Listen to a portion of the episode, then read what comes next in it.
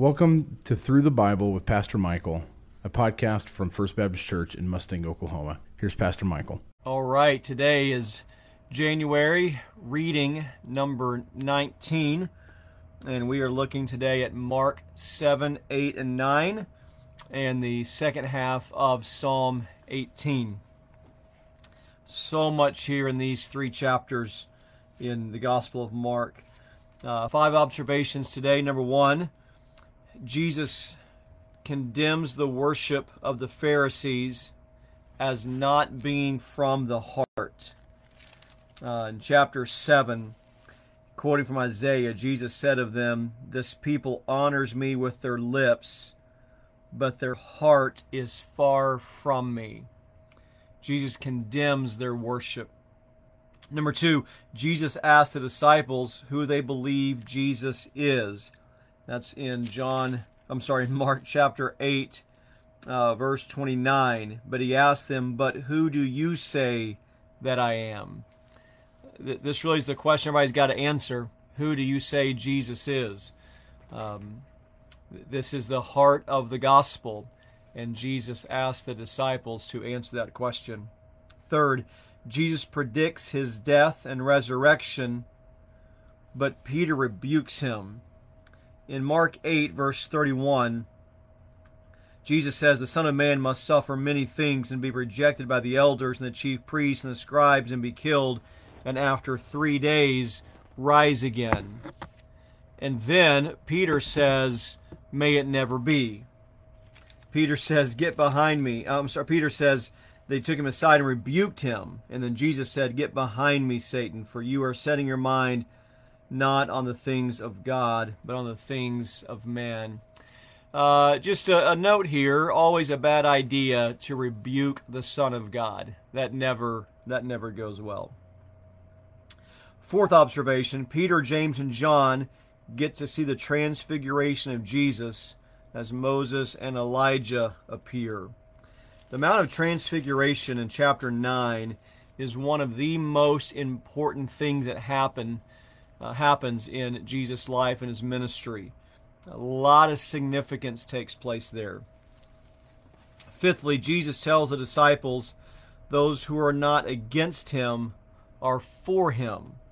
Chapter nine, verse forty. We're so familiar with the, the flip side of this that we often um, miss an important point the way that Jesus says it here in Mark nine. So in Mark nine, verse forty, it says, "For the one who is not against us is for us." Now in Matthew twelve thirty, Jesus affirms the, the other side of that coin. "Whoever is not with me is against me." The overarching principle here, when you take Matthew twelve and Mark nine, put them together, two sides of the same coin, the overarching principle is this, that there is no neutrality with Jesus. There's no neutrality with him. You have his side, and you have those who are against him. Those who try to remain neutral, in so doing, are against him. And so what we have to be careful of is in, in Matthew twelve, Jesus says, if you're not for me, you're against me. If you don't affirm who I am, if you don't affirm the gospel, if you don't affirm that I am the eternal Son of God, if you don't affirm that I am the way, the truth, and the life, if you don't affirm that no one gets to the Father except through me, if you're not with me in what I say and what I preach and who I am, then you are against me. There's no neutrality. In Mark nine, Jesus is saying, if you're not against us, then you're for us. So people in ministry who believe who Jesus is, who believe the gospel, who believe the Bible, uh, who believe in the biblical Jesus, they may have other things about them that aren't just like you. They may have styles and, and preferences or personalities that aren't your exact preference. But If if they're with Christ, then they're one of us. All right? So two sides of the same coin. If you're not with me, you're against me. If you're not against me, you're for me. And again, when you take those two things together, here's the one thing you come away with. There is no neutrality with Jesus. Everything that matters in life has to deal with what you believe about Jesus. Five applications. Number one, traditions can be helpful aids, but they make bad gods. Tradition by itself isn't the problem. Uh, there are traditions that are helpful. There are traditions in families or in churches that, that help remind us of certain things. The tradition by itself is, is not a bad thing. Um, they can be helpful aids, but they make bad gods. When tradition becomes your god, you're in a very dangerous, dangerous place.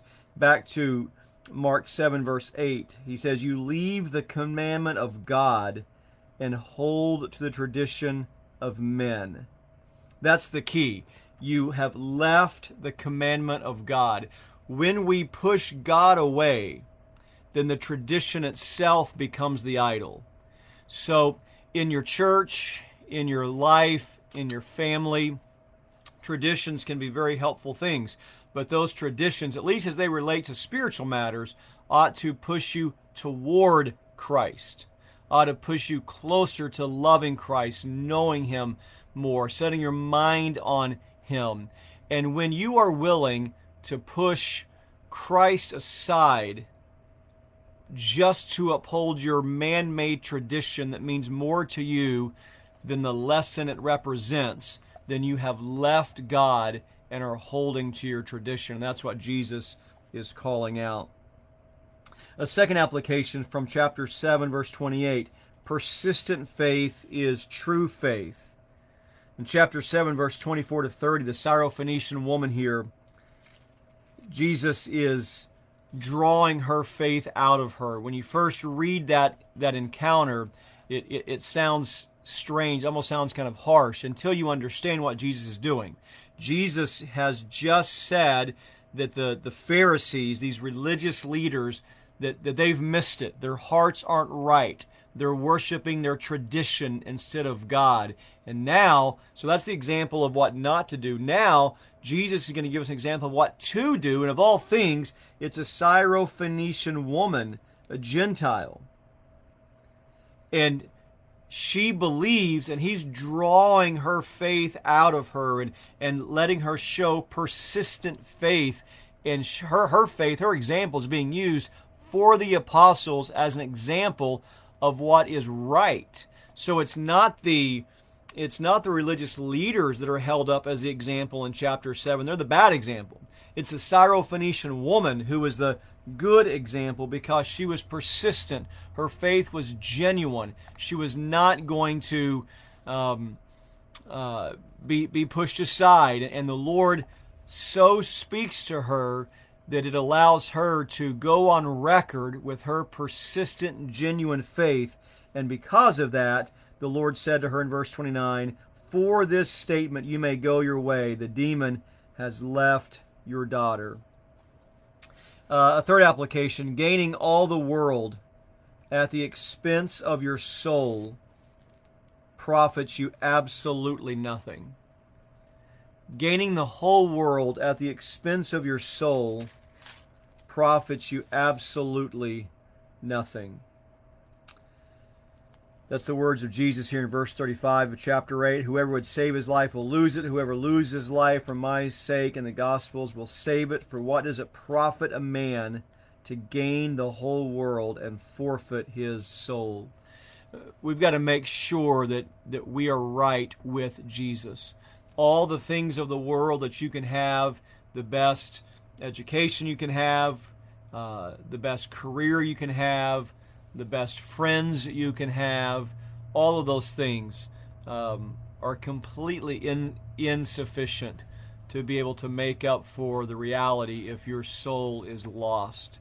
And so as you go through this life, remember, anything you gain at the expense of your soul, in the end, profits you nothing.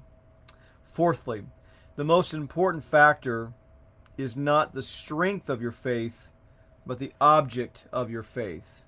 I'm thinking here in, in, in Mark nine, where Jesus says uh, in verse twenty-four, uh, or verse twenty-three, Jesus says to him, "All things are possible for the one who believes." And the Father, in verse twenty-four, Immediately the father of the child cried out and said, I believe, help my unbelief. And, and this is an important lesson to learn. The father believed, but, but his faith was, was not perfect. His faith was, was flawed. But the truth is, that's true for all of us. None of us have perfect faith. None of us have faith as much as it should be. None of us see God as glorious as He truly is. None of us see God as powerful and holy as He truly is. None of us have a faith so strong and unwavering that we never, ever question or doubt as we should. We should be there, but we're not. Why? Because our faith is imperfect, because we are flawed. Though redeemed, we're not. Uh, our faith is not perfect. Uh, our redeemed nature still resides within the encasement of unredeemed flesh. And, and the important thing to, to take away here is that it's the object of our faith that saves us. Um, and so that you may be in a situation where you feel like your, your faith is genuine, but it's weak. Your faith is sincere, but it's it's struggling. And, and I would encourage you, if that's the case, to read of the Lord and learn of the Lord and, and seek the Lord and, and ask Him to grow your faith and increase your faith, absolutely. But in the end, uh, it's the object of our faith, the Lord Jesus Christ. That's where the power comes from. The power is not in your faith itself. Your power comes from the object of your faith, which is the Lord Jesus Christ. And this father says, I believe, help my unbelief. I trust you, but help the part of me that's that's struggling. I believe in you, but help the part of me that's that's struggling. And and that is that's something that I think we can all relate to. Um, that that reality for us that that we do trust, we do believe, but but our faith is imperfect. And in those moments, we keep holding on to Jesus, and more importantly, Jesus keeps holding on to us. Um, one thing I want to say about this this situation here too, um, well, let me let me go on to the last application, and, and I'll make make a couple of points here. Uh, the the last application for today is this: that struggles, storms, and temptations often await after a mountaintop experience. In chapter nine, you've had the transfiguration in verses two to thirteen. They come down from the mountain in verse fourteen. It says, and when they came to the disciples, they saw a great crowd around them and scribes arguing with them. So Jesus and, and the disciples have been on the mountaintop at the transfiguration. It's been this amazing high point. They come down from that, and what's the very first thing that awaits them? An argument. What's the very first thing they encounter? This this debate, um, which is how it works in life so many times, that struggles and storms and temptation often await us right after a mountaintop experience, right after church camp, right after the mission trip, right after a season of revival, whatever it may be. Right after those spiritual mountaintop experiences, so often the thing that's waiting for us is another storm or a temptation, some kind of trial or struggle. So we've got to be alert, be prepared for that. When you come through a season of strong spiritual growth, be ready uh, for temptations and struggles and storms to await you, to, to have to navigate through those with trust and with faith. When I read this, it reminds me of a time in ministry years ago where it had been a, a particularly extraordinarily busy and, and stressful and intense time of ministry. And I, I took a couple of weeks of vacation with my family and had a great time on vacation. We got back from that vacation late on a Saturday night. And so I went to church that next Sunday morning to preach. Um, I'd been away for two weeks. And uh, an older gentleman in our church, a sweet man who I love dearly, Uh, he was a great, great man. He's gone on to be with the Lord today. Um, but he was right there waiting for me at the door. And when I walked in, he said, Pastor, uh, I have a problem. I need to talk to you about it right now. And I kind of smiled and laughed, and I said, not right now. I said, my first conversation after two weeks of vacation is not going to be dealing with a complaint. You know, let, that, this will not be my first conversation.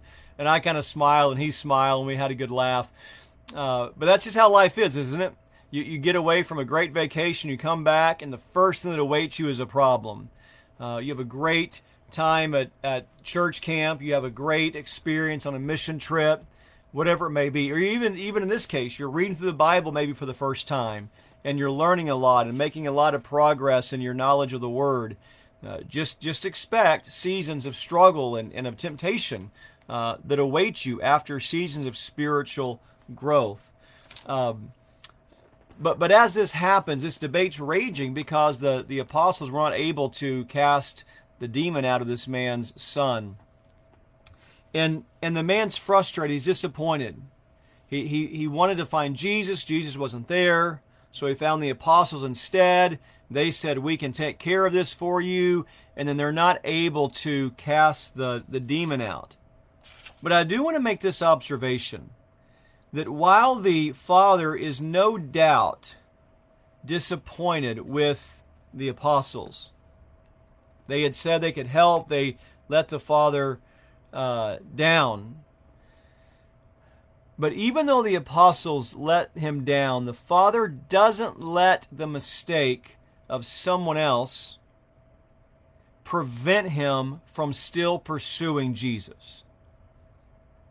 Jesus is going to correct the apostles. They're going to say, how come we couldn't do this? And he's going to say, well, this kind of ministry, this kind of power only comes through prayer. The apostles were relying on their experience instead of on the power of prayer. They were relying on themselves rather than being dependent upon the power of the Lord. And in so doing, they they disappointed and frustrated the father and the son who was who was sick or was demon-possessed. But even though that happens, the father doesn't stop pursuing Jesus. Now, I just want to say that a lot of people have been hurt by a Christian. A lot of people have been disappointed by a church, and that pain can be real, and I don't want to make light of that in any way. But at the same time, don't let the failure of a person become an excuse to stop loving and pursuing Jesus. And what a lot of people do is they say, you know what, um, I love Jesus, I just don't love the church. Um, I'm a Christian, I just don't love other believers.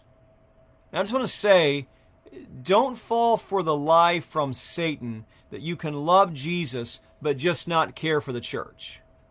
There's not a man anywhere who would be okay with you saying you really like him, you just despise his bride. And so, if you have been hurt by a church, if you've been hurt by a Christian, if you've been hurt by um, those who claim the name of Christ, I don't want to make light of that at all. That can be a very real pain, for sure. Yet, don't let the sin of somebody else lead you to stop pursuing Christ. And by all means, don't fall for the trick of Satan to say, it's okay to love Jesus, just not love his church. Jesus loves the church. Jesus gave his life for the church. Jesus laid down his life for his bride. And if Jesus is going to lay down his life for his bride, it does not honor him to say, I love you, Jesus, I just have no love for your bride. So we want to be careful to not hurt or injure others, of course. But even if we have been disappointed or let down by somebody else, don't let their sin, don't let their weakness stop you from the greatest joy you'll ever know, namely pursuing a relationship with the Lord Jesus Christ. And if you love the Lord Jesus Christ, you will love his bride. Finally, a summary from the second half of Psalm eighteen. I phrase it this way, our God lives and is the rock and refuge for his people. Our God lives and he is the rock and refuge for his people. And we praise God that that's true. Enjoy the reading today. So much there. So many great and valuable lessons. Read carefully, read slowly, read thoughtfully, read prayerfully, and read with faith today.